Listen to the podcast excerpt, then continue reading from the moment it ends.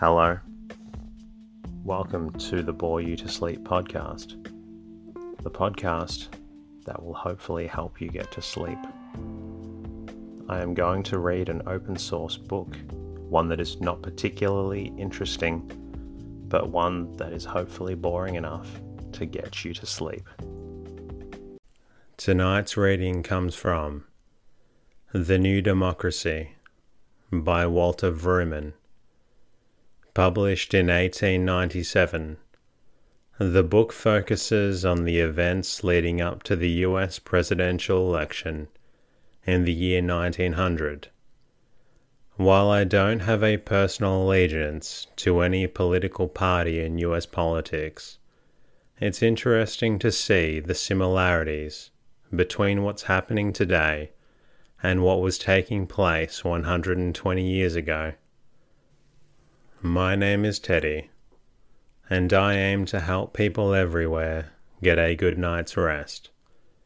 Sleep is so important, and my mission is to help you get the rest that you need. I am grateful that you have chosen this podcast to assist you with your sleep. It is designed to play in the background while you slowly fall asleep. Special thanks to Castbox listener Alion McMickle, for your lovely review on the Castbox app. Thank you also to all the Patreon and Anchor supporters that continue to sponsor the show. It's the support from all of you that allows me to keep bringing out more and more episodes. If you do find the podcast beneficial, there is a small but hugely helpful favor that you can provide. Please share the podcast with a friend and, if possible, kindly leave a review in your podcast app.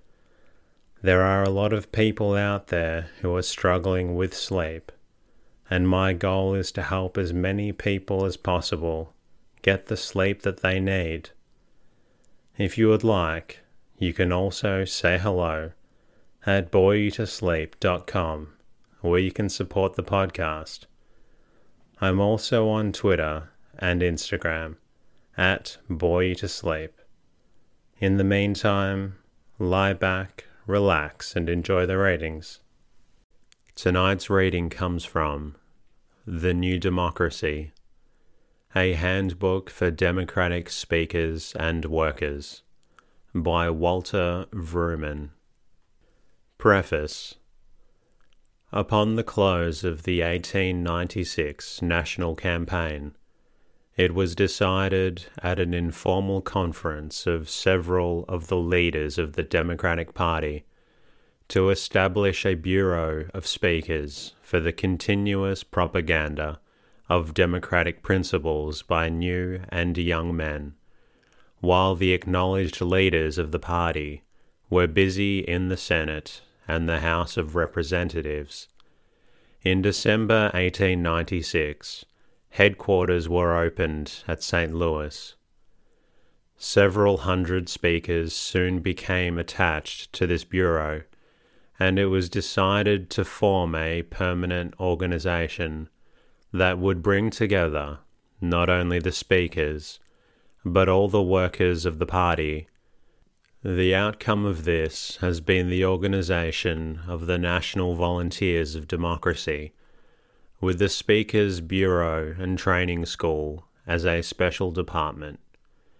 Each volunteer is expected to assist in forming regular democratic clubs, except where for special reasons it is found advisable to organize silver or populist clubs and also to build up and strengthen clubs now in existence.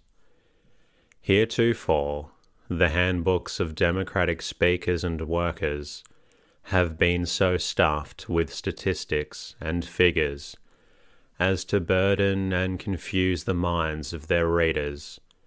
Consequently, there is demand for something simpler for something that will give a bird's eye view of the political situation, with suggestions as to the best methods of work and speech. It is to supply such a handbook to Democratic speakers and workers, and to outline the plans of the Democratic volunteers, that this little book has been written. June 1, St. Louis, 1897. Chapter 1 Introductory The new democracy is the old democracy it is likewise the only democracy, and in July 1896, after years of suppression, it became the regular democracy. The democracy taught by Jefferson and Jackson is the democracy of Bryan, Stone, and the Chicago platform. But the victory at Chicago of true democracy over the counterfeit that for years fraudulently used its name, was not, however, a finality. It was a beginning, and what was there accomplished nationally is yet to be accomplished locally in many states and cities. We have not only to push on to new and local victories after taking the central citadel, but what is of greater importance, must hold the positions already taken. It was said that at a Chicago convention we not only raised the dead, but cast out devils. We must remember, however, that there are other devils, which in many places still possess the party locally, and the miracle of casting them out can only be performed by the power that comes of unselfish patriotism. It is noble to fight for a righteous cause, but it is glorious to win in a righteous fight.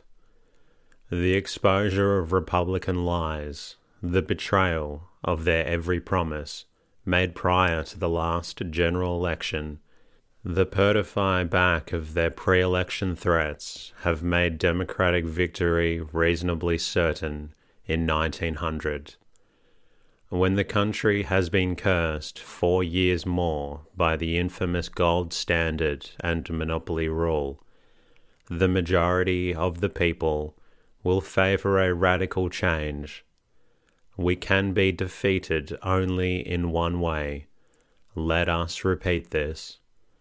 There is but one possible way by which the producing classes can be defeated at the polls in 1900. That is by the same old trick used by tyrants in all ages the placing of their own lieutenants as the leaders of the people. The plutocrats fully appreciate this. They know that the people, weary of Republican misrule, will vote another party into power Hence, their only salvation is to guide and control. They can do this in but one way by having the opposing army officered by generals of their own choosing. It makes no difference how big the army, if the enemy chooses its officers, it is doomed. This was the trick by which monopoly defeated democracy in several states during the recent campaign. By a bold move on the part of the plutocracy, backed by ample corruption funds, the willing tools of the money power were in many places made leaders of the very army formed to destroy the money power as a consequence, we, the people, cast the votes, while in many places the gold standard representatives of the Republican and Democratic parties counted them, and incidentally failed to count many. In 1900, the people may poll any number of votes, but if we fail to stamp out such traitors, as David Bennett Hill, Calvin S. Brice, C. Whitney, and John C. Carlisle, who used the Democratic name only to defeat Democratic principles, and who claim friendship for the poor man only to add his product to the fortunes of the rich. Unless we expel these conspirators and hypocrites from the Democratic Party, with all their abettors and partners in fraud, we will be defeated in spite of our overwhelming advantage in numbers. Democracy now means the people against the organized money power it is simply insanity for us to prepare for battle and select as drill masters men whose salaries are paid by the very money power against which we fight. Suppose a million American soldier boys were to march with flying flags and beating drums against an invading army of Cossacks and Turks and that by some trick the wily Tsar and Sultan should secure the appointment of Russian and Turkish officers over our troops. Should we be surprised if thousands of our brave boys were led headlong into ditches and slaughtered like rats in a trap, and our magnificent army cut in pieces by half as many European king worshippers? we should not be surprised, and no man who knows anything about war could have been surprised when such fate befell the magnificent army of raw recruits led last year by Bryan against the invasion of the European moneyed despots. We were cut into pieces, ambushed, scattered and defeated solely by the treachery of subordinate leaders, whom our great champion and the people trusted, who, by sympathies, self interest, and custom, were bound to the very money power that we were fighting to overthrow. And now the very men who sold out the people who defeated the cause of American independence and fastened upon our nation the rule of the European money power for four years.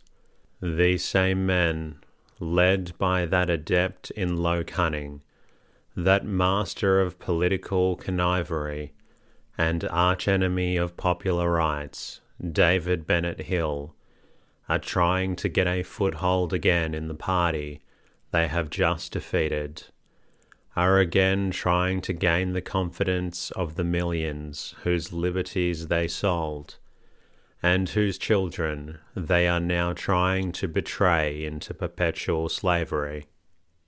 Some may say that it is impossible for these conspirators ever again to get a hold on the Democratic Party. Such overconfidence is always a fatal weakness in war when we know that the only possible way for plutocracy to continue to rule our country is by corrupting the Democratic Party and placing its own agents in democracy's councils, and that the united money power of the world will, during the next four years, attempt to man democracy's army with plutocracy's hirelings. Our business is not to lull ourselves into a false belief of security, but to work by day and watch by night to defeat the enemy. It is not for us to proudly boast that there is no danger, for there is danger.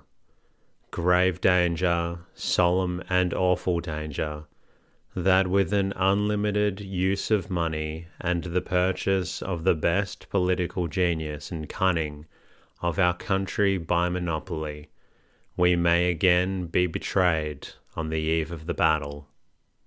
When the outcome of our struggle is a world to be gained or lost, civilization to go forward or be derailed, all that is dear to us all that is most sacred in life saved to us or snatched from us, we cannot be too alert, too eager, or too anxious, cannot prepare or organize too thoroughly for the primaries that are to decide the leadership and control of democracy in the contest of 1900. We should, each of us, swear in the name of God and man that all the power and influence we possess shall be earnestly exerted from now until 1900 in ridding our party of these parasites who are in it only to destroy it. We should bitterly oppose the selection of any man for election judge, precinct captain, ward committeeman, city committeeman, county committeeman, state committeeman, national committeeman, or any other place of trust in our party who is known to be in sympathy with or friendly to the gold standard or to any one of the giant trusts now helping to destroy our republic. If we would destroy the trusts, we must be led only by known enemies of the trusts. If we would be victorious in this conflict against plutocracy, we must follow only leaders whose records prove clearly that they are absolutely free from entangling alliances with plutocracy. Some say we must harmonize all elements. We cannot harmonize the interests of the man who steals and the man who is stolen from, any more than we can harmonize fire and water we only weaken our cause by trying to get the men against whom we are fighting to join us. Someone exclaims, We must have the gold Democrats with us, or we are lost. There can be no such thing as a gold Democrat. The Democratic Party stands for the abolition of the gold standard and every other monopoly by means of which scheming monopolies rob the public. A gold democrat is as much an impossibility as a round square, white lamp black, or a red hot icicle. The plutocrats who left the Democratic Party and enlisted under the banner of Mark Hanna will never join us except for the purpose of defeating our plans, they will never work for the success of the Democratic banner unless they themselves carry that banner and lead us, its followers, into their own traps, wherein we shall be despoiled. For the vote of every traitor and deserter gained by such cowardly attempts at compromise we shall lose a hundred loyal votes through sheer despair. We do not need the gold bugs. If they are honest in their professed change of heart, they will vote for honest, fearless candidates as well as those of milk and water brand, or who have no definite program except their secret pledges to moneyed constituents. If they have not experienced a change of heart, we do not want them, for it is better that they remain open enemies than they become professed friends, seeking an opportunity again to betray us. We do not object to receiving in the ranks the man who comes back to the Democratic Party and says, I deserted you, but I now wish to return to the fold. I was a traitor during the last campaign, but I am willing to vote with you hereafter. But the manhood, the self respect, the enthusiasm of democracy do object and register a vigorous protest to permitting these deserters to assume places of responsibility with power to sell the people out again. No one objects to the gold bugs returning to our fold any more than we should to the blind regaining their sight, or to the sinners desiring to wash away their sins. But we do object to these sinners returning at the price of giving our party organization over into their hands. A pertinent illustration. An ominous example of the methods being used to capture democracy by the money power was afforded by the lawless militarism brought into play by the gold bugs at the recent Municipal Democratic Convention of St. Louis, when their fraud being discovered and legitimately defeated by the people at the primaries and at the convention, they appealed to the last resort of despotism everywhere, the force of arms. For many years, a clique of unscrupulous politicians controlled by St. Louis Democratic conventions.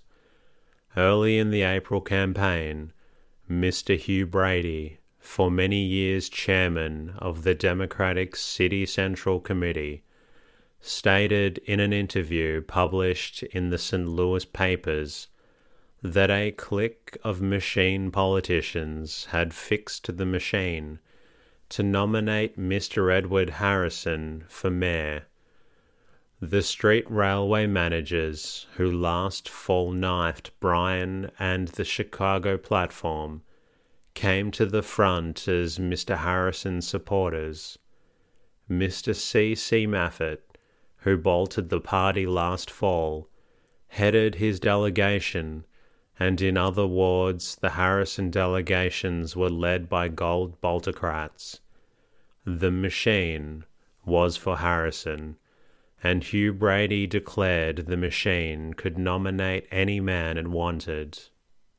The men who supported Mr. Lee Meriwether for mayor were all aggressive Bryan Democrats and opposed not only the gold standard, but also opposed streetcar domination in city affairs. They appealed from the machine to the people. They pointed out how the leading supporters of the machine candidate were gold boltocrats and street railway managers who use their political influence to escape paying hundreds of thousands of dollars of taxes legally due to the city treasury. They insisted that franchises to monopolize the public streets ought to be sold, not given away to private corporations. And on this platform, they secured enough delegates to control the convention. On the morning following the primary election, even the Republic, the organ of the machine, admitted that Mr. Harrison had but 134 delegates, while the opposition had 153. When the delegates opposed to Mr. Harrison united in supporting Mr. Meriwether, it was apparent that nothing short of fraud and force could prevent the defeat of the machine. Accordingly, Mr. Ed Devoy, chairman of the Central Committee, called the convention to order and hurriedly announced as its governing officers Mers Lutz Barrett and Wand, the three campaign managers of the machine candidate. Scarcely was the announcement made when ex Governor Norman J. Coleman rose and protested against the attempt to muzzle the convention and nominated for chairman Mr. Sterling P. Bond. Upon Devoy's refusing to put this motion, one of the delegates, R. T. Brownrigg, made the motion which was duly seconded, and Governor Coleman put the question to the convention, and it was carried by a majority of the delegates. In a similar way, secretaries and sergeants at arms were elected, the convention refusing to accept the slate prepared by the machine. After the committees had been appointed and reported, nominations for mayor were made, and on the second ballot, Lee Meriwether received 155 votes, 11 more than a majority of all the delegates elected, and he was accordingly declared the nominee of the Democratic Party. Thereupon ensued a scene more worthy of Russian than of the American Republic. Foiled in the attempt to carry the primaries, foiled again in the effort to force their own tools upon the convention as governing officers, the gold men and the street railway managers who were present on the floor of the convention played their last card in the game to defeat the candidate pledged to make them pay their taxes, and ordered their servant, Devoy, to do by force what he had failed to do by fraud. A board of police commissioners lent themselves to this shameful assault upon American liberty and ordered 300 armed police to drive from the hall the delegates opposed to Mr. Harrison, Sterling P. Bond, John J. Fitzwilliam, and W. A. Brandenberger, the duly elected chairman and secretaries of the convention, were brutally assaulted by the police. Mr. Bond was carted away to jail in a patrol wagon Mr. Meriwether, who had been called on to address the convention after his nomination for mayor, was thrown from the platform by two policemen, and in company with a majority of the delegates, was forcibly expelled from the hall.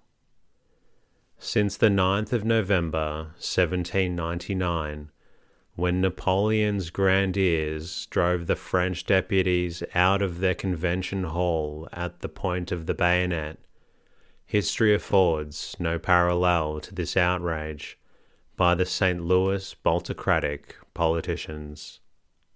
That in claiming a convention has no right to elect its own presiding officers, the gold Boltocrats were utterly wrong in custom as well as equity will be seen by recalling the manner in which last year the Chicago Convention refused to accept Senator Hill, the National Democratic Committee's suggestion for chairman, and instead elected Daniel, a silver senator from Virginia. Although the St. Louis papers subsequently supported Mr. Harrison, whose nomination was only accomplished by the illegal use of 300 police. Those same papers did not hesitate to say, the morning after the convention, that the action of the machine was illegal and tyrannical. A warning for the future.